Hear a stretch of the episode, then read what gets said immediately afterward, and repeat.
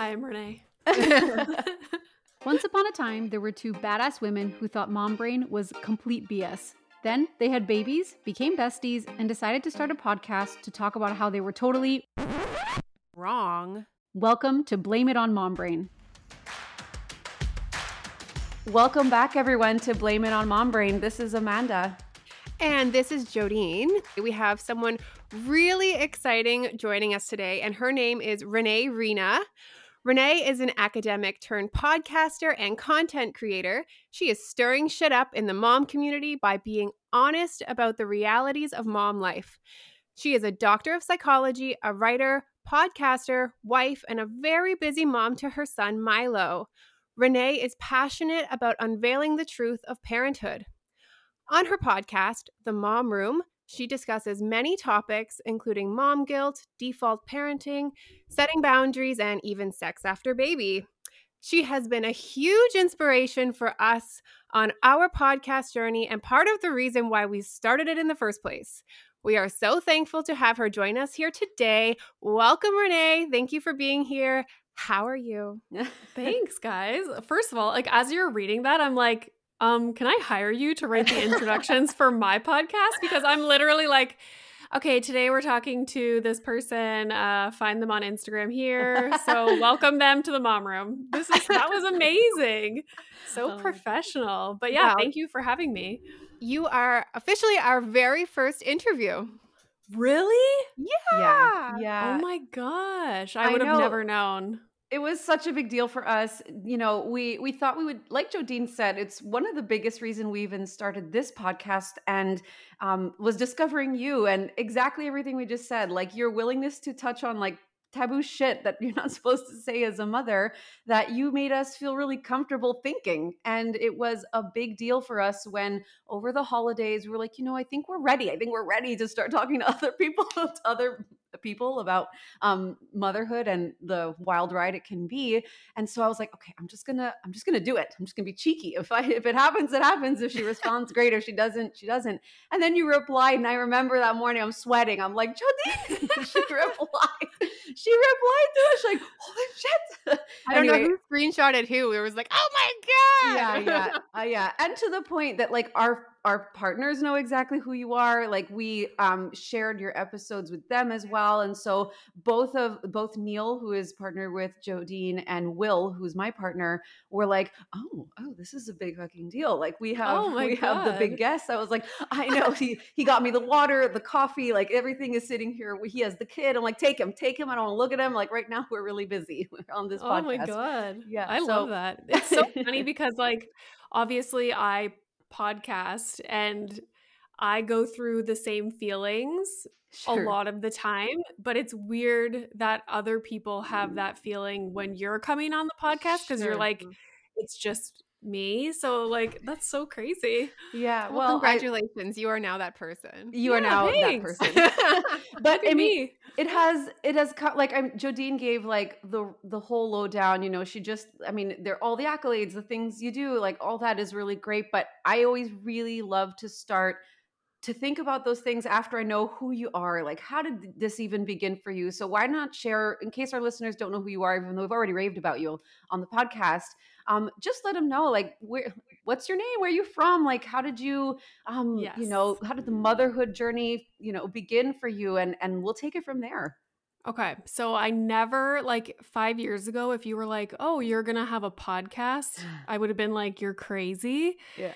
Um I yeah, as you said, I have a PhD in psychology, so I finished my PhD about 3 days before they shut down like Canada. Oh God. So it was really weird because I was anticipating like finishing school and then getting a research position somewhere.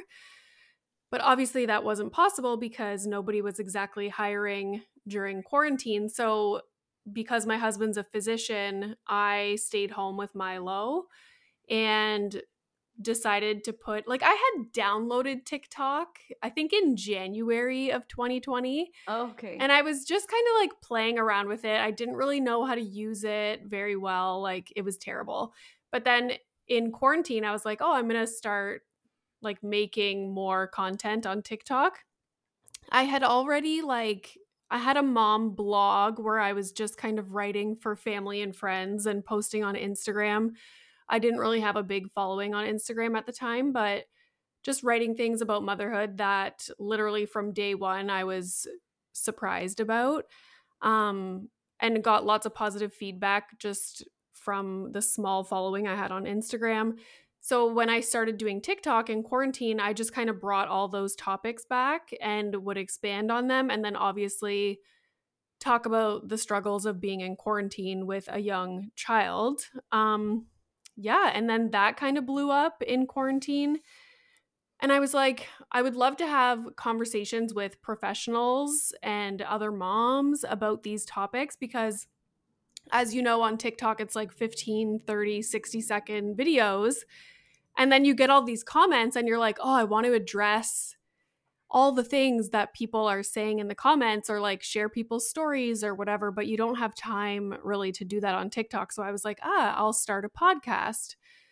So I ordered my stupid microphone. This literal like this microphone that I'm using, I ordered from Amazon. It was like $65. Amazing. Started recording podcast episodes in my closet and would literally like just talk to other people that I followed on TikTok. Um yeah, and it just kind of grew from there and have put out two episodes a week since July of 2020. That's amazing. That's a lot of yeah. That sounds like a whirlwind. You're like, hold on. The whole I just uh, first of all, the effort to graduate three days before the planet basically shuts down. Um, none of it is kind of going it the way that you thought, and then all of a sudden, social media becomes this thing. I, you know, when you said I had downloaded TikTok but I never use it, I'm like, it's the same thing. I feel like quarantine kicked in, and I was like, what's TikTok? Let's just have a look. Yeah. You know, um, everyone kind of got a little bit curious, and um, some people really did something with it, and it sounds like you did. You know, like you made the effort to say like I'm here with my kid, didn't necessarily anticipate this happening, but here we are, and here's how it feels, and this is what quarantine with your kid feels like. And it obviously just goes to show that people were feeling that. But what I love is that, you know, you started interviewing people and going beyond just it's not and there's challenges during quarantine and into it's just the challenges it's just mm-hmm. the challenges of motherhood right? Like it's not even just it's because this time is really strange and all of us don't know what's going on although that's true. You took it like a step further and really made it relatable beyond a like a global crisis that we were all experiencing as a collective which is really awesome because that just goes to show that was happening before. That was this was all yeah. feelings that were happening before. Um yeah that's that's amazing. And i think that you know being able to turn in sort of lemons into lemonade it's it's what it sounds like you were connecting with a lot of people professionals and just moms alike who were agreeing with how you felt yeah. Isn't yeah. it funny how even though like postpartum is like so difficult and overwhelming, we're like, let's just pile some more stuff on our plate. Yeah. What, what's what wrong with can us? we shove on top of this? Yeah. yeah. Like how can we make this more difficult and fill our like our our schedule just so tight? Yeah. yeah. Just yeah, let's just do that. You know, know, what I think it is too is it's it's like you said where you're like I bought this $65 mic, I'd hold myself up in the closet and I did something for myself. I recorded this podcast. I was willing to take that time alone in my closet to just take a few minutes where I'm not talking to a baby or a toddler and mm-hmm. um, I'm I'm feeling empowered in this decision like that's i think why you know anyway i think that's why jodine and i are like what other th- things can we throw into the mix of this? Um well then let's talk a little bit about your your partner too because a, a, lot of your like relationship dynamic is how even some of the the things you address come up which is you know how was it was it always in the plan? Like would he always was he always meant to be working? Were you also meant to? Was there like daycare or babysitting and that didn't happen? Like how did um, the relationship develop with quarantine and beyond, basically? So we, like, I was in school. I had, I took the full 12 month maternity leave from yeah. my PhD program, mm. but it was always, um, like known that Milo would go to daycare once my 12 month maternity leave was over. So okay. he did that. He was in daycare while I was finishing up school. And then as soon as I finished school, it was quarantine. So the the plan was for me to look for a job, like a regular 9 to 5 kind of job. I don't know how I thought that was going to happen because we live like 45 minutes outside of downtown Toronto and Mm. that's where all the job opportunities are, especially for what I would be doing. But like when you don't have a child and you're not like going through the day-to-day life, you don't understand how like that's not really like realistic Mhm. to my husband's a physician. He obviously can't, like, he doesn't have a flexible job. How did I think that I was going to commute in traffic, like downtown Toronto, work, and then like commute back home? Like, I, it all worked out for the best in the end. Um, because now obviously I work from home. But yeah, that was always the plan. And a lot of my content revolves around how I felt in quarantine, Mm. which is how a lot of stay at home moms feel. Period. Like, yes, there was the added layer of we couldn't go to swimming lessons and we couldn't go to the mall and have visitors. And that's a layer added onto it. But, like, at the core of that situation, like that is the experience of many stay at home moms who have a partner that works outside the home and is like the breadwinner and you know their job comes first and and I was just like shook to my core of like this is so hard for so many reasons. Mhm. And it's not like also a lot of my content revolves around like really nuanced situations with my husband and I. Things that like, you know, like not making the pancakes on Saturday morning. Like that's such a stupid example, but it it so highlights these like really everyday kind of things that stay-at-home moms probably feel and go through and like it builds resentment and they don't know why they're irritated and like so a lot of my content revolves around how I felt in quarantine. Cause then I put it out and people are like, You're not even a stay-at-home mom. Like your your kid goes to school. What are you talking about? And it's like, I'm just talking like on behalf of stay-at-home moms because I understand these situations and how it can make you feel. Sure. So I like to pick them apart and be like, this is why someone might be irritated that their husband's making pancakes on Saturday, you know? yeah, like yeah, you're shedding do- light. You're How does shedding your light. partner feel about your conversations? he the thing is is like people okay i host a podcast. Like i'm very like animated and like yeah i'm i'm speaking in like an entertaining like way. People assume that when i'm like recounting how i felt in a situation with my husband they're assuming that i am using this same um like energy and you know when we're in that moment when really it's not like that at all. No. For the most part like if i'm irritated or something's bothering me i like do the opposite i like look inward and i'm like okay why am i feeling irritated right now like what is going on and then Mm. we can have a conversation once i've figured it out because a lot of the times it's not that it's something that's his fault it's just the situation Yeah. so it's just like understanding why I feel this way and then bringing that to him. And like we can have that conversation. He's very receptive. And usually he's like surprised. He's like, wait, so on Saturday morning, you don't want me to make breakfast or like start doing the laundry. And I'm like, no, like newsflash, because yeah, obviously on paper that sounds great. And like, Yeah. you know, to all the husbands out there, I'm sure they're like, I am an amazing partner. Like, look at me on Saturday morning. But no, like in that moment, maybe that's not what your partner needs and wants because they've been home with the kids all week, Yeah. you know? Yeah. So he he like thinks it's hilarious like the Yeah. feedback that I get from mostly men and like you know women who Don't get it. know, yeah. are yeah living under the patriarchy like he he thinks it's funny and it's just entertaining and it's kind of like an ongoing joke in our house about like people think I'm this terrible person and like I'm so toxic and like oh my god like somebody save Renee's husband like this poor man like you know and I'm like oh my god it's actually the exact opposite. Like I'm able to communicate and like I'm very self-aware and I don't let things get to the point where I'm like resenting him or like it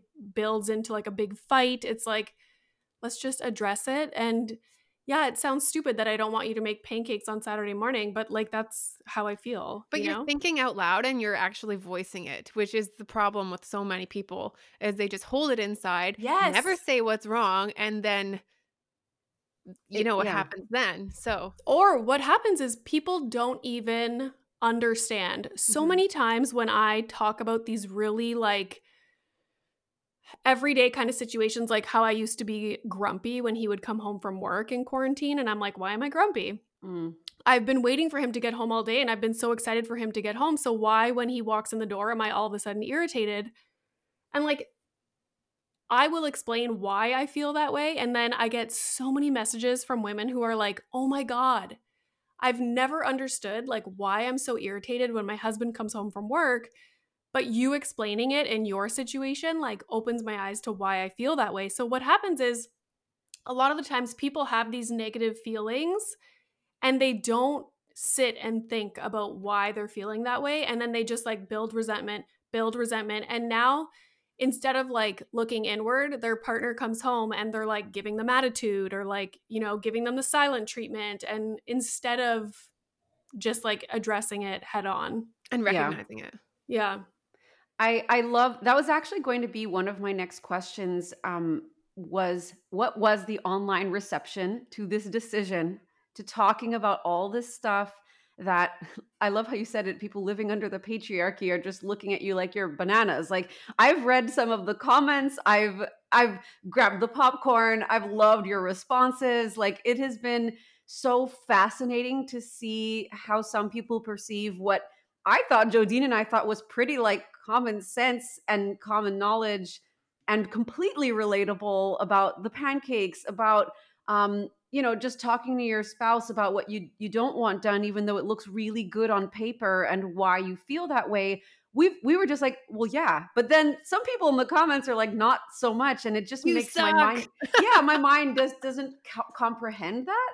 Um, but I know that it can't be easy, like kind of like we were just saying, like how much more shit can we shovel onto the pile of what we already have to do? And I know that fielding those comments in such a creative and matter of fact way actually gives you more content. It actually allows you to share more shit that people are are overwhelmingly either saying in the comments or or going against in the comments. So what has it been like when like coming into this? I, I know it's not easy. I i work in an, in the online space. I have been working online in for almost 10 years now. And you know some people are just gonna you know not approve of what you're sharing or just have something negative to say about it. But i love how you navigate that so what did it feel like maybe at the beginning as you started doing this in a really weird sensitive kind of sticky time and and going into it now I I always wonder why I get the comments that are like don't even bother. Like don't even give them the time of day. Like Mm. you don't have to explain yourself and it's like I'm not I'm not doing it for me. I'm doing it because there's a ton of women who are looking at those comments and who maybe believe those comments to some extent themselves because that's just how they were raised and they're married probably to the kinds of people who leave those comments. Do you know what I mean? Yeah. So when I get those comments, it's almost like I want to break it down and give my response so that other people can see like how somebody else would view this. yeah Like how how else can I look at this comment or this situation whatever they're talking about? And yeah, it is it is more content. Like I have so many. I always whenever I see comments, I like go to video reply and I just save them in drafts. mm-hmm. I have so many. It's unbelievable, but I only have so much time. I'm trying to dedicate more time this year to creating content because I kind of just like do it here and there. I have to kind of take it more seriously, but yeah, it's like I'm not surprised that people leave those comments, but at the end of the day, like it doesn't really affect me. It's like, have you ever seen that TikTok where the guy was like, if somebody comes up to you and they're like, oh, your hair is so stupid, like, how could you have blue hair, but your hair's blonde? And you're like, what? Like, yeah yeah you're what- like how, how can you so like if you truly are confident and you believe in like the message that you're putting out like you know you're an amazing mom, an amazing partner. Like my husband and I get along great. We're like best friends. And so to have like Joe Blow in Alabama tell me that like I'm a terrible person and my husband's to divorce me, it's like him saying like why is your hair blue? Yeah. Like, it yeah, says like, out I'm of just this like- world. Yeah. Like I don't care about what they're saying.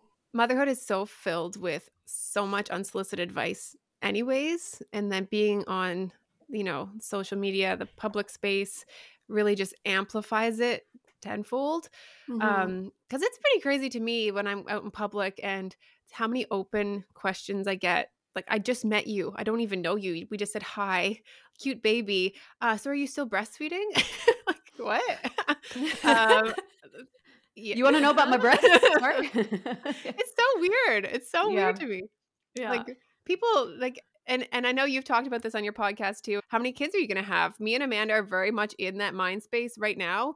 Very undecided, still don't know what the hell we're going to do about that or how to get to that answer. Um and people always ask me, "So when are you having your next one?" And I'm like, How old are your kids? They're 2 They're- weeks apart. They're two weeks apart. They both just turned 14 months old. So Oh, wow. they're yeah, they're our first. We have just been in the complete throes of like the aftermath of postpartum life. Um, we met in our online birthing class, which was online because of COVID, and we couldn't attend in person. And so we were just on the Zoom Brady Bunch with uh, uh, our partners and a couple of other parents, and um, we went through uh, this hypnobirthing course and learning a lot about breath work and your mindset and all that going into baby. And um, you know, we had like a WhatsApp chat thread that our our instructor was keeping in tabs with us and helping us introduce ourselves to each other. And Jodine and I found out that we lived like a five minute walk apart. And so, you know, I was looking at that thread and the course was winding down. It was a six week class. Um, and I, I looked at my partner and I was like, it'd be such a shame. Like, I was living in Vancouver at the time and I was saying, you know, I'm not from here. It'd be really cool if I could actually make connections with other people, not not even other people, other mothers, because I'm about to start a journey. I have no fucking idea what's about to happen. Mhm. It, it wouldn't suck to know people like off the internet who are going through this. Um, and so I set up a coffee date for myself and a couple of the other moms, and Jodine was the first person to arrive because we both walked at the location I picked. And um, we've never stopped talking since. And it was even more connective for us because we were the only two people in the class who ended up having C sections. Mine was an emergency C section, and Jodine's was planned due to uh, breech um, baby. Um, so um, I have a son, and his name is Romeo, and um, we're at the 14 month mark just now. Yeah. And Wow. I have a girl and her name is Creed. Oh, nice. Yeah. That's such a yeah. So I think when I was in quarantine with Milo, he was like 18 months. Okay. So like they're crawling or are they walking? We're walking. Oh, we're we're running. Oh, okay. I feel like this. I feel like this is like the dis- the really difficult stage, or at least it was for me, where they're like just learning to be independent, and you have to watch them so closely, otherwise they're gonna get hurt. And it's like Yes. Yes. once they're like three and a half to four, like Milo's four and a bit now, it's Okay. like a different world. Like Does it so improve? much like, is it a better world? for Yes? me like Okay. some people love certain stages Yeah. and like for me i really loved the newborn stage up until he like started crawling and putting everything in his mouth like then i was yeah. like from that moment until like three and a half four that stretch was difficult for me now it's like getting so much better like he's independent he can like verbalize things to you you're not constantly like trying to guess what's going on Yeah. um like obviously there's other challenges um like attitude and whatnot Sass. He's It is funny. all I am, I am so opposite to to you. And really yeah, so like my daughter sucked in the beginning. in the newborn milo was so chill like he was just on his boppy like this like, Oh, oh my amazing. God. Like, You're like, I could do this shit all day. Like, I could be Yeah. a parent 10 times over. Yeah. No, the newborn stage is part of the fear of me having a second child because it was just so awful. Like she she was on the verge of colic. I was I had oversupply of breastfeeding. I she, I was making her puke because I was overfilling her stomach, but they kept telling me I had to feed her and blah blah blah blah. It was just a nightmare. I had a lot of it was my own problems. I had mastitis. I had every boob problem that you can name. I had it. Um, and it seems like, oh my God, but you have so much milk to feed your baby. But it's like, no, actually, I'm suffering. Yeah. So it's not just undersupply that that bothers people. So I try to voice that oversupply is also really shitty. And actually, I was drowning my child in milk. So Yeah. it- it wasn't, it's not, you know, black and white. But I remember at six months saying out loud, like, oh my God, I'm actually starting to enjoy my baby and enjoy this experience. So it's like so backwards to me. And now she's 14 months, she's going, and I'm like, hey, come over here and do the laundry with me. And she's like, yeah.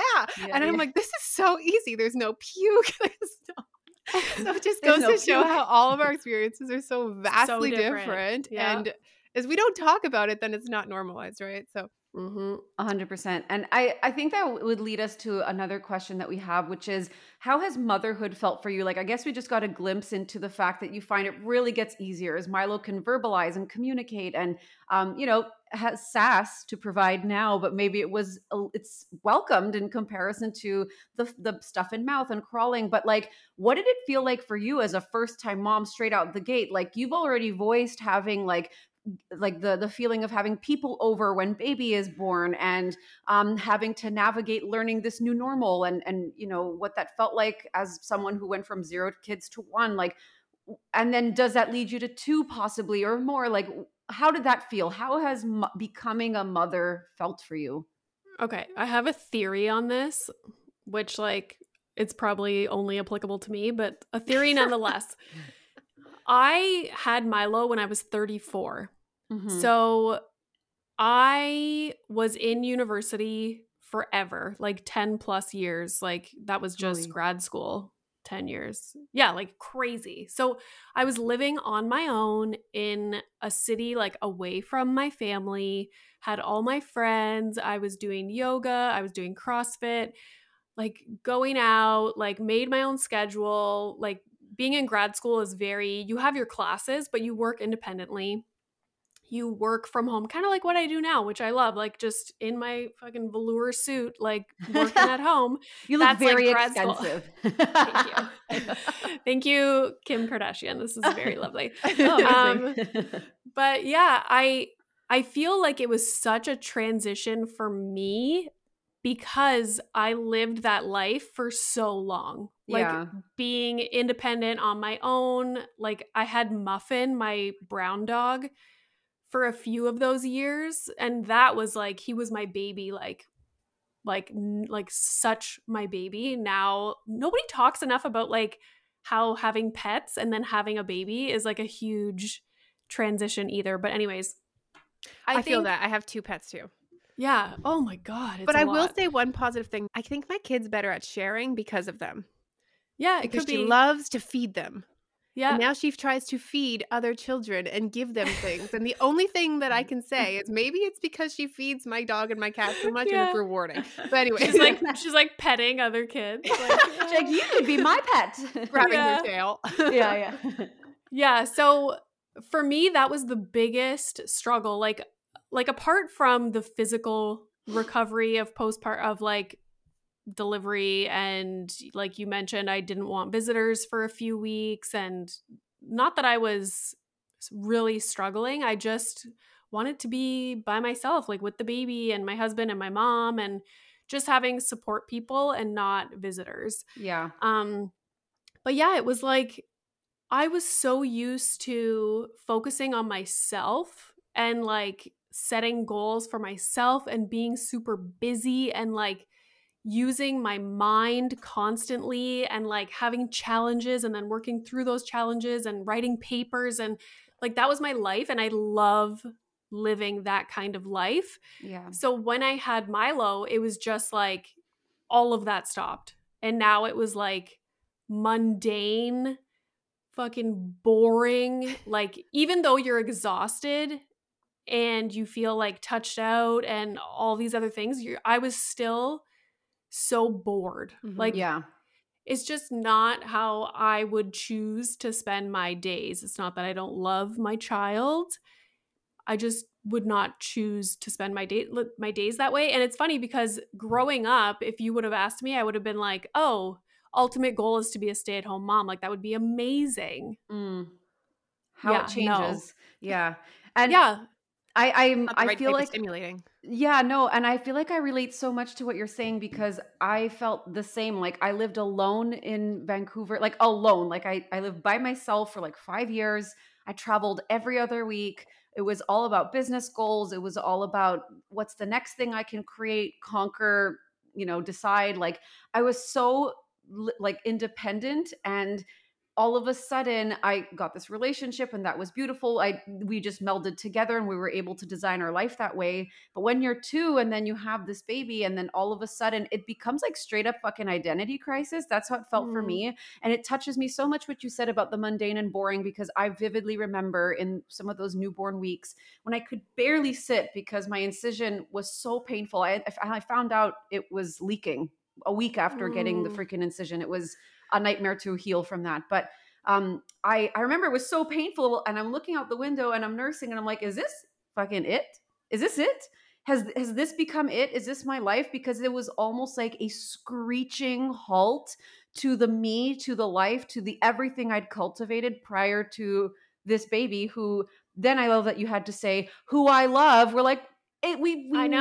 know you've loved we know we I don't know. even we've never met in person and I know you love that baby but it is so shitty that you have to say that because there's going to be like oh well there's so my god she she found it boring she must not love I know I know and this this has been my like since day 1 all of these things are like layered with that like I still love my kid like uh like I didn't cry when they put him on my chest in the hospital. I didn't cry at all. I was like, "Whoa, this is interesting." Like I guess this is my child that I was carrying. Like here he is. no tears. So then I was like, "Is that normal?" Mm-hmm. Cuz that's not what you see on TV and stuff. No. Um that and then it was like not or like being bored thinking it was boring and then it was when people would ask if we wanted a second child i'd be like um i don't know like we haven't really decided yet like we even though like we decided like no i don't want another one and but i felt like if i said that people would be like oh like she must not enjoy motherhood like she yeah. must regret having the child that she has now and that's not the case at all like it's just we always feel like we're being judged by like having these just honest feelings well, because we are um unfortunately yeah oh yeah and right. some people for sure and some people are like oh my god me too like thank you for saying that you know mm-hmm. yeah so yeah well, I, I want to touch on how we discovered you a bit more because I think it's a topic that a lot of our listeners can really relate to. And it was one month this summer. Um, Jodine sent me an episode of your podcast where you discussed the concept of default parenting. Mm. And it really resonated with her as Jodine is basically with baby like 90% of the time. Like, partner is working so hard, but not ever with baby, basically. And it created certain issues like the questions, the bonding, the this and that, and her having to lead the forefront on all of it. And she'll speak more to it. But she sent it to me, and I realized I had been feeling all of those things. I just never understood what it was. Um, even though my partner and I both work from home, so my partner's around baby and me almost uh, like constantly. I think we have the opposite problem, she and I, which is we never get space from each other. Um, and yet that topic still rang so true to both of us and we discussed it on a podcast episode and kind of reiterated what you shared and i mean my god it was just like hit after hit people were totally resonating. Um, so how did you learn ab- about default parenting? How did did you have feelings like that too and then all of a sudden this this concept crossed your path and you're like holy shit i am so seen right now like did you get moments like that? Like a light bulb went off in my brain one day when I was, and I made a TikTok about it, obviously. Obviously. When I was leaving the room and I said to my husband, I'm just going to go pee, okay? I'll be right back. And I was like, wait a minute, why the fuck did I just say that? Like, he never has to say when he's going to leave the room. And so as I do, I just like overthought that whole situation. And I was like, why does he never have to say that? And it's like, oh, because I am just like the default person that is watching Milo. So this is why on Saturday mornings we would be having coffee and he would just get up, start making breakfast, go downstairs in the basement, start doing laundry. And I was like, I never just like get up and leave. I feel like I have to say where I'm going and give like a timeline of when I'm going to be back, be back so that he knows like how long he's going to be watching over Milo. Now. I will say this is something that I put on myself. Mm-hmm. And some people in their situations, that may not be the case. It may be that their partner is uninvolved, uh, doesn't want to be watching over the child, like whatever. That was not the case for me. Like, I'm the one that did this. And I think a lot of the time I talk about situations like this, and people assume it's my husband's fault. Like, he did something and, like, oh, he's an asshole.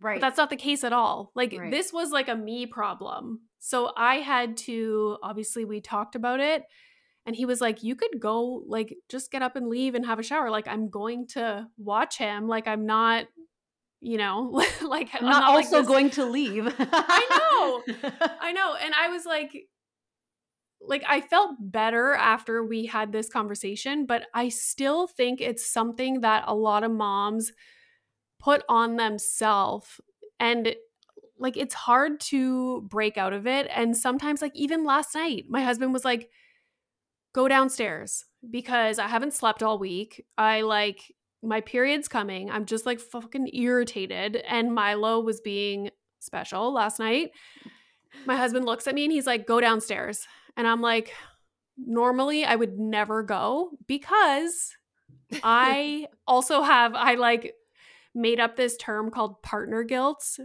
It's not mom guilt. It's like I feel guilty leaving him or letting him take over tasks when I am there. If I left the house, I'm fine. Like I'm distracted, it's fine.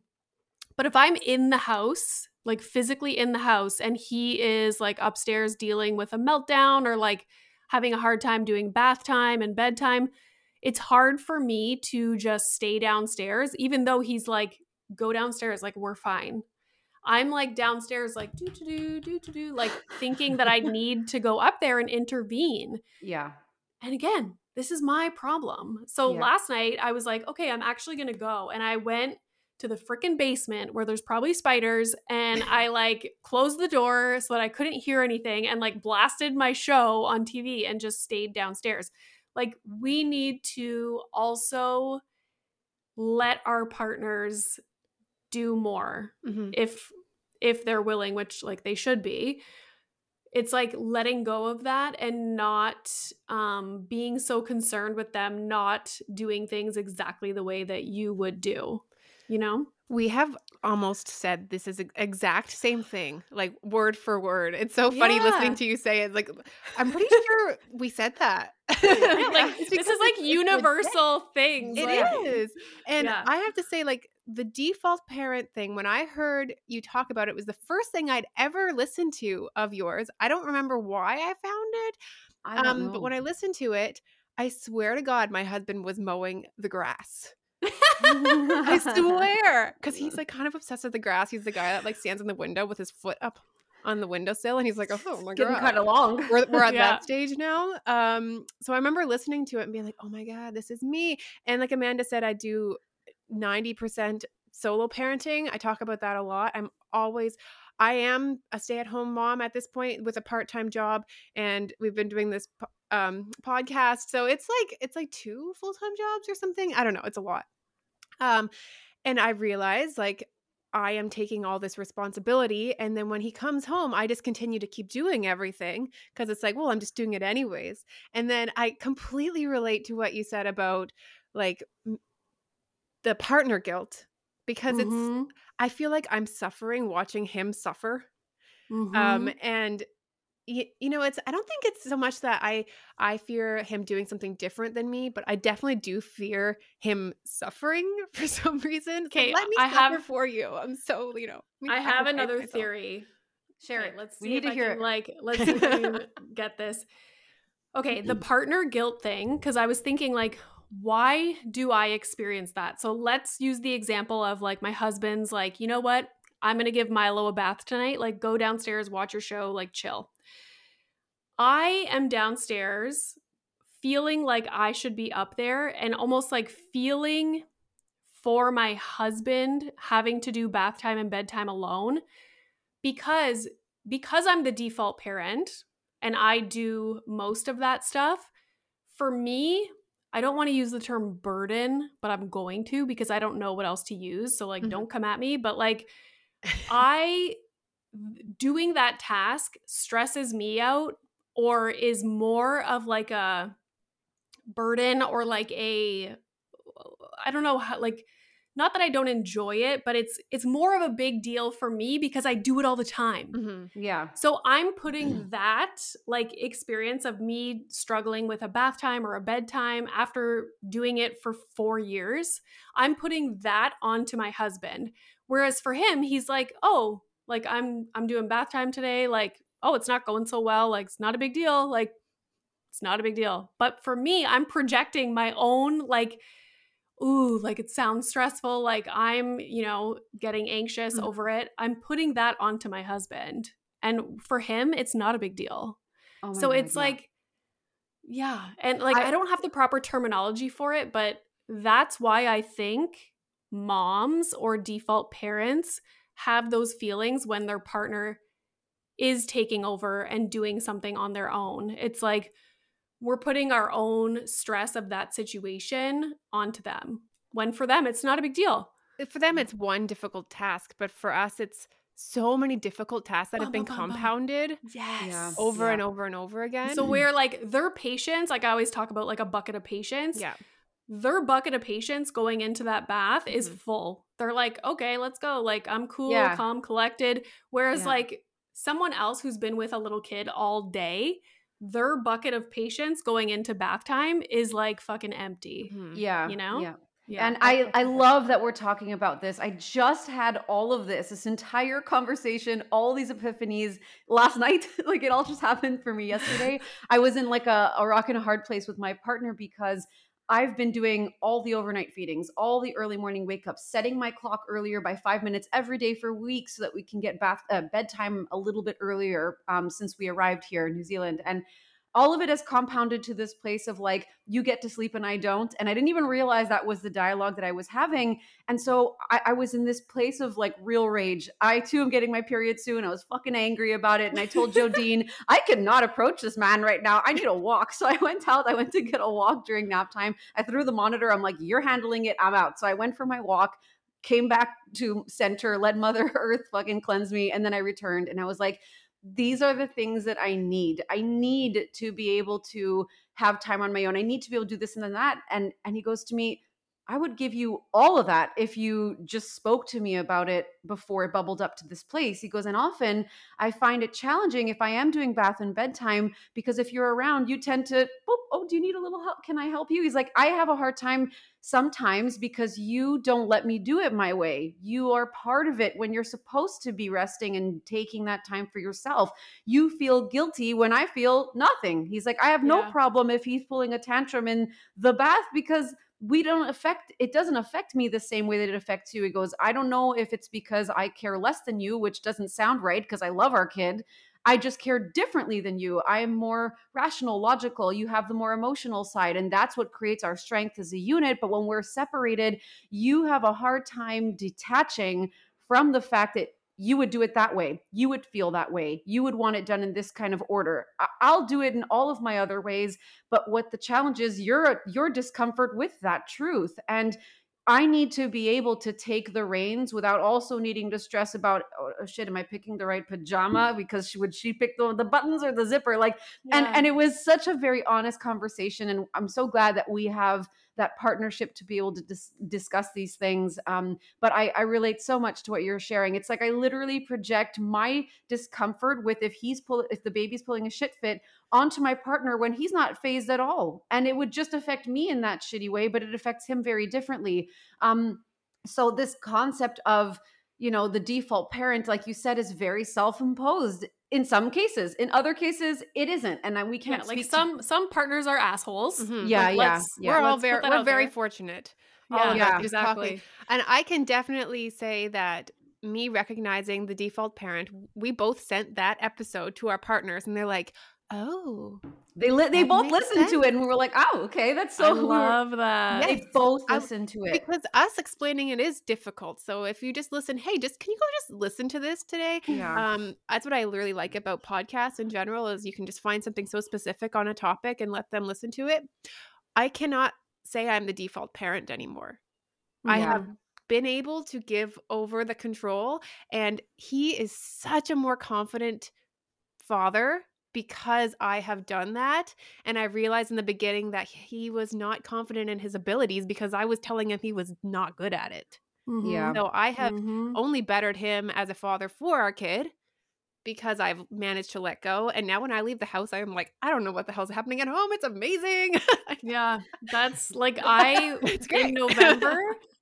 In November, I was in LA for 10 days. oh shit. And wow, like amazing. my, my husband was just Is that like, the first time? From, no, no, no. Oh, even like when Milo was your, your son's four. Sorry.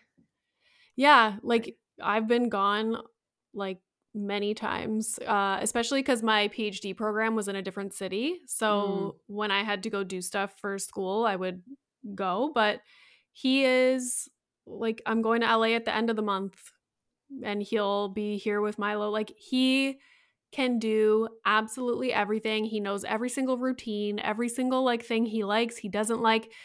And people always wonder how we got to that place and it's because from day 1 we have done everything together. Yeah. Like bath time, bedtime routine, meals, like he makes half the meals. I make half the meals. Like he does bath time half the time. I do it half the time. Like it's it's completely when my husband is home, it is 50 50 with everything mm-hmm. like yeah. house stuff, laundry, childcare, like everything, absolutely everything, errands. And I don't know if it's because I honestly think because my husband was in medical school and lived by himself, like away from his parents for so long, he had to do all those things. Like yeah. he was living on his own, he did all that stuff and his mom like growing up his mom there she's the reason they moved to canada from south africa like was for her career so for a while when they first moved to canada like she was the one working and his dad was the sole like the primary caregiver wow. of my husband so he has seen like different parental roles and had a very involved father and so i think that's where it comes from like I don't know. Like it's very rare for like that age group as well. Like for our parents, because we're you know um, we're all looking at around that same age group to see mom to see mom yeah. being the one and dad being so hands-on at home like that's really powerful that's the type of shit we need to perpetuate and and yeah. like retire if you didn't get that like that's what all of my internal work has been for sure um i i definitely i'm from a big italian family so like it's the opposite for me like i i've definitely seen it differently but that's why things like this podcast things like you sharing about these topics have been really helpful because i too could leave and my partner would have everything covered. And, and I have. remember you yes and i and i have and he does and I, I remember you making a reel once on instagram where you said that you were literally in the video saying if your partner can't handle the whole fucking load without you the problem is is is within that answer that your mm-hmm. that your mm-hmm. partner cannot do any of it without you like that's yeah. the truth you need to reflect on and why don't you want to like why aren't we looking at that and the questions are that you ask yourself in private these reflect self-reflective questions are what end up being you know how you touch people like Jodine and I because we wondered the exact same thing and now we have partners who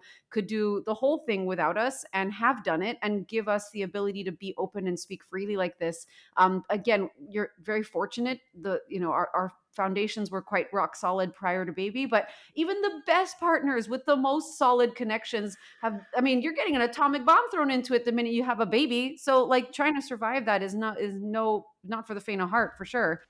Hey everyone. Thank you so much for listening to blame it on mom brain. If you are loving the show please consider writing us a review wherever you're listening. It would mean the absolute world to us. And we hope by sharing this podcast, we can reach more moms and help share our motherhood experience, normalize our feelings, and make us all feel a little less alone. Back to the show. I think that this leads us to a really good space of wanting to chat really briefly about some of the experiences you have with attachment theory like we know that that's something that you you know you dive into it's right at the top of your radar for how you talk about parenthood and all of that as well we were wondering what you see in terms of attachment to our children and how that's changed over the years like just being able to have parents or partners take over how has that impacted mothers you think just being able to give them the opportunity to really bond and connect with their baby in a different way and and I don't know, give that ability to parents, to mothers to be able to go live their lives in a different way than maybe we were taught or seen in our own family dynamics. So, I don't know if you've listened to, I have an episode with Dr. Tanya Kotler. It's episode 144. It's okay. like etched in my brain because Good it's memory. like the best. well, I reference it all the time okay. because it is the whole episode is about attachment she specializes in like maternal mental health and okay. her specialty is in attachment. So I met her at an event in Toronto and we were just like talking like she's obviously a psychologist. I have a PhD in psychology and we found out just through talking that we have the exact same training in attachment which which is like this very specific like you don't meet people that have this training. Oh shit. So we were like, "Oh my god, crazy." So we like became friends and I had her on the podcast because so my training and attachment was for adults. So okay. it's a little bit different. Yeah. Okay. But for the training, I had to obviously start from the beginning and learn all about attachment like in childhood. But that's not really what I specialized in. It was more like adult attachment. So I had her on to talk about the difference between attachment theory, which is like the science of attachment, versus attachment parenting, which I think people get confused. And mm-hmm. attachment parenting is not backed by science, it's just a way of parenting that, you know, it's great if it works for you. If it doesn't, it's not going to harm your child. Like it's no better or worse than other styles of parenting. So she talks about that and then she gets into like sleep training and attachment and it's like such a good episode. Okay. So if people listening want to learn more about attachment and specifically like how to build a secure attachment with your child because I feel like attachment is thrown out there but people are like, "Yeah, but like how?" And you know, they worry that like I've had people message me who have twins and they're like, "Well, sometimes I'm feeding one baby and the other baby's crying and I can't go pick them up right away. Like, am I damaging their attachment? And it's like, oh gosh. Oh my God. Like, attachment is built over like thousands of interactions with your child. Yeah. So if you're driving to an appointment and your child's screaming, like wailing in the back, and you can't address it in the moment, they're going to be okay. Mm-hmm. Like, people and this like is for parenting across the board people like to hang on to like singular interactions or like situations and think that that's going to have a long lasting effect on your relationship with your child. It's not. The mom guilt. Yeah. oh my gosh it's crazy. So i think like yes you want to be like receptive to your child like there's so many ways to like foster a secure attachment with your child but don't stress about these like you know micro moments. Oh my god like these handful uh handful of moments you know that's not what attachment is or how it's built. Mm-hmm. So, yeah, I don't think that answered your question, but that's my little spiel. No, no, on- it does. it does because it gives us uh, episode 144 to reference to our listeners. Make sure yes. that you check that out. It's so good. And she's so, I'm going to record with her again in January. Um, and I can't wait because that episode was like, oh, a banger. So good. Yeah. Amazing. Well, I I just maybe I guess we could wrap on something that helped me a lot, which is you had some book recommendations that mm. I've eaten up. I love a good PD book. I'm all about um, just learning along the way. I've spent many years doing it for my own self, but now my my being is also a mother. So I've had to learn um, that level of who I am. And you've had some really amazing book recommendations that I've then swiftly passed on to Jodine. I'm like, download this book on mm-hmm. Audible, listen to it. um, would you mind sharing some of your favorites, like your absolute staples, like so that our listeners can not only go check out that episode about um, attachment on your podcast, but maybe have um, a book that they can turn to that you found relatable? Because I know they were, I listened to some of the books you recommended like three times. Like having to yeah. hold. Yeah, to have and to oh hold oh was so good. she's by, holding yes. it. yes, that book. Oh she my has god, it and she's holding it. yes. Oh, that book was it, man. Yes. Okay, it's so Molly to Millwood have and to hold. Yeah, Molly Millwood. She's yeah. a PhD in psychology. Um, that book was incredible. It yeah. has like a nice balance of like research, you know, her experience at becoming a mom and then also her clients' experiences. So good. Um the book how not to hate your husband after yeah. having kids is so good. I have an episode with that author, Jancee Dunn, too. You do? That's so neat. Yeah, I loved that book. Um, what else? Oh, yeah, that's a good one.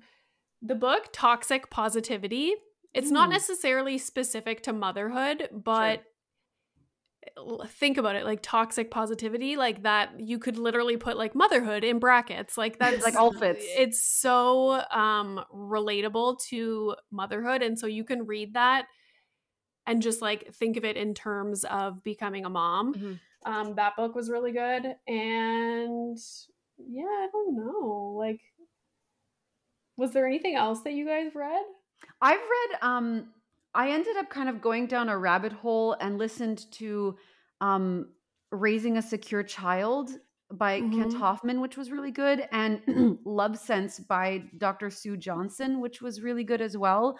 I love. Did I recommend that one? Did you yes, read that? yes, me? yeah. Oh, I read okay, that because yeah. it was one of your recommendations. She was amazing, um, and I found that those books were really just very relevant to where I was and and then how not to hate your husband. I was like, and I I literally remember give like sending my my partner the list saying these are the books that I'm going to be reading and he goes, "How not to hate your husband?" and I reply, "Well, I don't hate you yet." I don't want to get there though, and so that's why I need this book. We the have to get book. Yeah, oh, exactly. did you guys read Fair Play? No, no, no, I haven't read that one yet. By Eve Rodsky. That's really good. Okay. Um, I just realized why I don't have my books on my bookshelf. You guys were asking about books, and I'm like looking at my bookshelf, but I got one of those like rubber mats that you put under a rolly chair. Oh. And so I just unrolled it today. And so I had to stack books on all the corners to keep it down. So all my freaking books are on the ground. all they're paperweights right now, basically. yeah. Oh my God. Oh my God. What, what is that? Well, those on? are great. Hmm? What What is that book about? Fair Which play? one? Fair play? Oh, so yeah. it's about the division of labor in the home. Oh. So um it's really good. It's like basically it's not necessarily all about childcare and parenting. It's like division of labor in the home. So how to like divide it equally between partners. Not equally necessarily in case like one person can't contribute as much, but like organizing who is in charge of what and like yeah. what does the task actually look like. Like mm-hmm. for example my husband does all the laundry all the time but he leaves it in the laundry room folded on top of the dryer. And i'm like can you finish the task and like yeah, yeah. put it away? Yeah yeah yeah. So yeah it's just like stuff like that. It's really good. Amazing. That's so funny. Well i my husband I does the like... same but it's like all on my bed. Just like yeah. just sits here He's like, I refuse to put this in your drawers. That's too far. I'm like, oh, okay. oh, actually, my husband, uh, will be like, "Why is this? What is? Is this for the kid or is it for you?" I'm like, "Just leave me alone." Like he's he always yeah. like makes fun of, of my gear. Um, I think that that is amazing. We have some book recommendations. We have a podcast episode um, referenced, um, and we've ta- we've covered so much. You know this, this has been, been, a real fun. Yeah, this has Thanks, been a real guys. gift for me. Thank you so much, Jodine. Like, just thank you for putting Renee on my radar because I feel oh. like, my God, that one episode just catapulted to so many amazing realizations and, and conversations, and even what we've been able to touch on here on the podcast to literally having Renee as our guest, everybody. Yay. Here in the flesh on the screen. Yeah, virtually. Yeah. Virtual, That's it. um, Renee, do you want to just tell us um, your Instagram? Where can we find you? Where can we consume all your amazing content? Yes. So the podcast is The Mom Room and it's on all platforms. It's also on YouTube. I started putting Oh. uh, the full video episodes on YouTube. Amazing. Um, on Instagram, I am at Renee Reina with the little underscore at the end. And then I also have a podcast account, which is at the Mom Room Podcast. And I'm on TikTok at Renee Reina with the little underscore as well. Awesome. Excellent. Well, thank you so much for joining us. This has been amazing. Yeah, I thank hope you. Have a great weekend. Yes, you guys too. I hope I sleep and I'm definitely getting my period, so I'm hoping my mood will like, you know, improve. Oh, yeah. it will in 10 days. yeah, yeah, exactly. and thank you all for listening to us today. This is Blame It on Mom Brain. Bye bye. Uh, uh,